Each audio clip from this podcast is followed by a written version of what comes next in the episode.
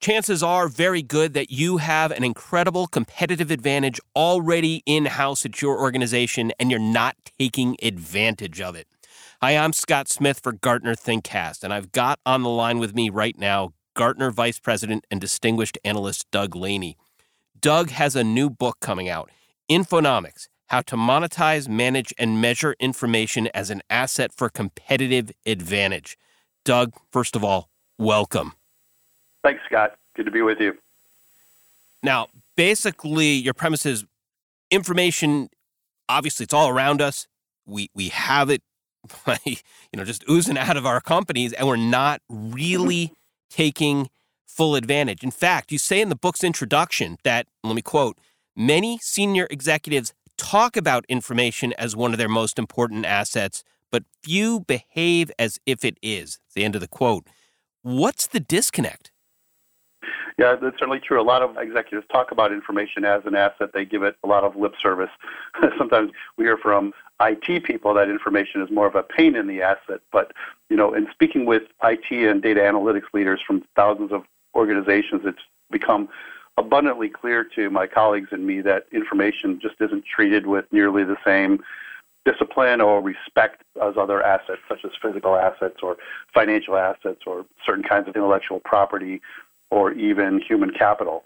For starters, most companies and uh, even government organizations go to great lengths to maintain an accurate inventory of their office furniture or their computer equipment or even as we've discovered in several cases their toilet fixtures actually after some client meetings i've actually noticed inventory tags on uh, shall we say uh, various porcelain fixtures in men's rooms more than once so executives need to ask themselves which of these items provides more value to their business office furniture and toilets or the company's information assets? And the answer to that question should really put their current asset management priorities into serious question.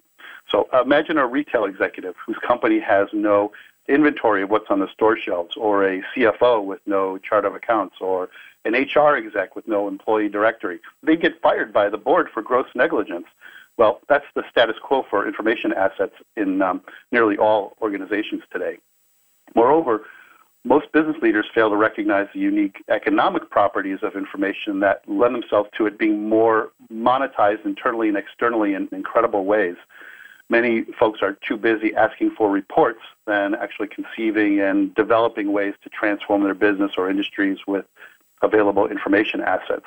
But at the crux of the problem, I really believe it's the fact that you know here we are in the midst of the information age, yet the thing that gives this age its name isn't considered an asset by the accounting profession. That's right. The value of a company's information can't be recognized, reported, or valued on the balance sheet according to current yet what I call antiquated and arcane public accounting standards. Even the value of Google or Facebook or Amazon's or Bloomberg's or TransUnion's data is nowhere to be found on its books. So this formal notion of information as something other than an asset, unfortunately, filters down to most executives and CIOs and business leaders and enterprise architects, despite what they may you know, say. Doug, you mentioned as one of the points there the economic benefits, and that really jumped out at me because the name of the book again is Infonomics. What is Infonomics? All right, so Infonomics is the simple concept or theory that information is a legitimate economic asset and should be managed and measured and monetized one, like it says in the title. And increasingly, it's also the practice of treating information in each of these three ways with the same kind of discipline as any other asset. It's really that straightforward. So then, what are the benefits to embracing this infonomics approach versus how we already utilize data? Because I'm sure there are a lot of listeners out there saying, wait, yeah, okay, great. It's about making sure I, I have it all categorized and so forth. But obviously, I'm utilizing it because my company is doing well. Sure and that's true in a lot of cases, you know. But but the initial idea here was that you can't, you know, goes back to the old adage that you can't manage what you don't measure. So what we did was we developed ways to help our clients measure information's inherent characteristics, such as its quality, its business relevancy, its impact on business processes. The key is to measure the gap between its potential value versus its realized benefits. But we also adapted the classic ways that other assets are financially valued using the cost, market, and income approaches. But then I realized that organizations can't monetize what they don't manage. So, you know, I started thinking about how to apply traditional asset management approaches to make data more usable and consumable. So, following this virtuous cycle of managing, measuring, and monetizing information really draws upon other asset disciplines, and, and it's helped some of our clients in a variety of ways. So, for example, one Canadian client helped the Infonomics approach help them identify ways to digitalize aspects of their business. An alarm system company used the uh, valuation models to help them identify and deploy untapped information better, leading to several hundred million dollar market value gain for them. A company in Indiana, Miso Energy, saving millions of dollars a year on defensively disposing of unneeded information that was incurring greater cost to capture and store and secure than the economic benefits that it was generating. Lockheed Martin took us up on an idea to generate leading indicators of project performance that are now saving them hundreds of millions of dollars on cost overruns and so forth. Several clients are using Infonomics concepts to develop data marketplaces or extend uh, their information ecosystems to incorporate various partners and suppliers. And some even have self funding data warehouses as a result. A major financial services firm is putting dollar signs on top of its data assets to help it improve its uh, what they call their lackadaisical information culture. And many of our clients, including Boeing, are using Infonomics concepts to justify and prove the benefits of analytics, data governance, master data, and other information management initiatives, and to prioritize them. Then there's the rising practice among investors that we're noticing in being able to calculate market premiums or discounts based in part upon the value of a company's information assets, such as what has happened publicly with Caesars and Caesars Entertainment and Radio Shack and Sports Authority. So there are a lot of ways that Infonomics concepts, if they're adopted either in whole or in part, can generate a wide variety of benefits for a business. We'll delve into some of those ways in a little while, and but the best way I can tell our listeners is to get out there and buy Doug Laney's new book, Infonomics: How to Monetize, Manage, and Measure Information as an Asset for Competitive Advantage. I'll tell you, it's got great information, great insights in it. Doug, how did the book come about? Um, pretty simply, it's been building inside me for years. I've been researching and working with clients and writing on this topic for almost 20 years. And uh, I figured once I got 3,000 clippings and ideas and notes in my Evernote folder, uh, I figured it was more than about time to write the book. So then, as you said, you've been um, writing about this for years. You've been talking about it with clients for years. Now, bringing it all together, what is it that you hope readers will take away from the book?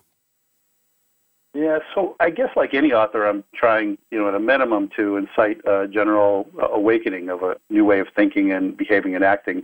I really would like business and IT and information leaders to seriously question why their organization hasn't been treating information as an actual asset all along and how the heck they hope to thrive, let alone survive in an increasingly digital world without doing so. Perhaps this book causes a revolution of sorts, leading to the recognition of information as an accounting asset and subject to the same kinds of legal treatment as other forms of property, which currently it is not.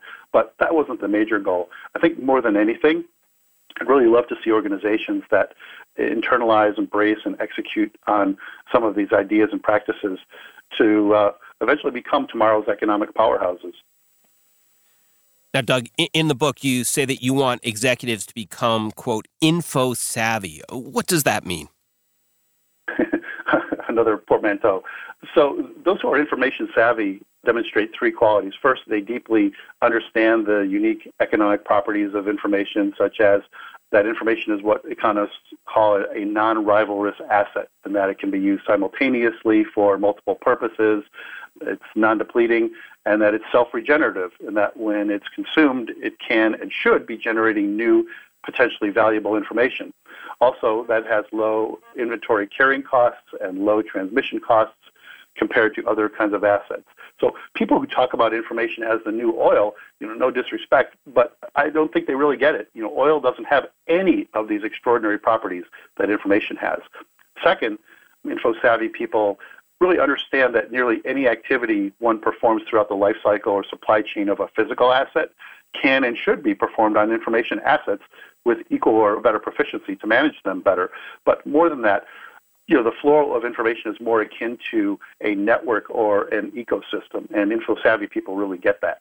And third, info savvy people understand information has various quantifiable values that need to be determined just as any other asset, and that these values can be used to identify gaps and opportunities and unnecessary expenses related to data, just as with any other kind of asset. Our guest is Gartner analyst Doug Laney, author of Infonomics How to Monetize, Manage, and Measure Information as an Asset for Competitive Advantage. And Doug, I must say, you've already uh, done, uh, crossed one big hurdle, which is you've shattered a cliche, because in this case, you can judge a book by its cover, because true to the title, you divide the book into three sections monetizing information as an asset, managing information as an asset, and measuring information as an asset. I want to give listeners a sense of all three of those uh, sections. How do, let's start with this. How do we monetize information as an asset? Oh, you bring up a good point. It really is kind of three books in one, and you will find that some readers will take to one section more than another, but looking at it more comprehensively can really help an organization. So, monetizing information is about generating quantifiable economic benefits that are attributable to an information asset. And this can be difficult to determine, and there's as much of an art to a science in doing that, really just as measuring other kinds of intangible assets. But it takes various forms that can be divided into direct and indirect methods. Indirect methods for information monetization include ways to measurably improve business process performance, to identify business or product opportunities, or improve partner relationships, for example. And then direct data monetization is probably more what people have in mind when they think about monetization, which includes baking information into existing products or services, creating new information based or digital offerings, bartering or trading information in exchange for goods or services or favorable terms and conditions, or even licensing information for cash, and sometimes partnering with a data broker, an established data broker who has a marketplace to do so. Great companies will monetize any given information asset most of these ways. Not so great companies will focus on really one or just a couple ways. So then, next up, we have managing information as an asset. And we already have disciplines like master data management, data analytics. So, what makes this approach you're talking about in the book different from what we're already doing? I think it involves kind of taking a step back. Managing information as an asset is really about applying existing, well honed asset management practices from other disciplines. For example, there's a detailed ISO standard for asset management that, to my knowledge, has yet to be applied to anything other than physical assets, yet it's used by most manufacturing companies. There are other standards from financial asset management to even library science, each with robust methodologies, procedures, and standards, just waiting for chief data officers or other data and analytics leaders to adopt and adapt them. Core EIM capabilities like those you mentioned, of course, fit within that context. But I think we information professionals are at extreme fault for, first, trying to wing it the past 40 or 50 years, you know, inventing information management on the fly and not really codifying it very well. And then two, failing to leverage these other detailed asset management bodies of knowledge that are easily applicable to improved information asset management. Well, that brings us to the third area of the book, third main um, section of the book, which is measurement. And what do we need to be looking at that we're not already, or perhaps what do we need to be looking at differently? Okay. So there's no doubt that some companies are measuring various data quality characteristics like the accuracy and completeness and timeliness and precision of data, and that's great and some are measuring data usage, which is also useful. But valuing information as if it were a balance sheet asset is really kind of a novel concept. So what is information's cost or market value or contribution to a revenue stream? Answering these kinds of questions can help with determining what to invest in various information management activities and technologies. For example, how in the world do you know what to spend on information security when you don't know the value of what you're securing? Measuring the gaps between various information assets, realized versus potential value, can help attenuate what to spend on improving its quality, availability, and deployment. Scant few organizations are doing these things, but I believe and, and have seen a few CFOs, even chief financial officers, be quite receptive to the idea and support such valuation efforts. And also, investors are starting to be interested in companies' information value. So it really should be of no surprise to a CIO or CFO when they're asked by a board member, uh, say, we know the value of all of our physical and financial assets and so forth, but what's the value of this company's information assets? Really, to date, nobody has a good answer to that question.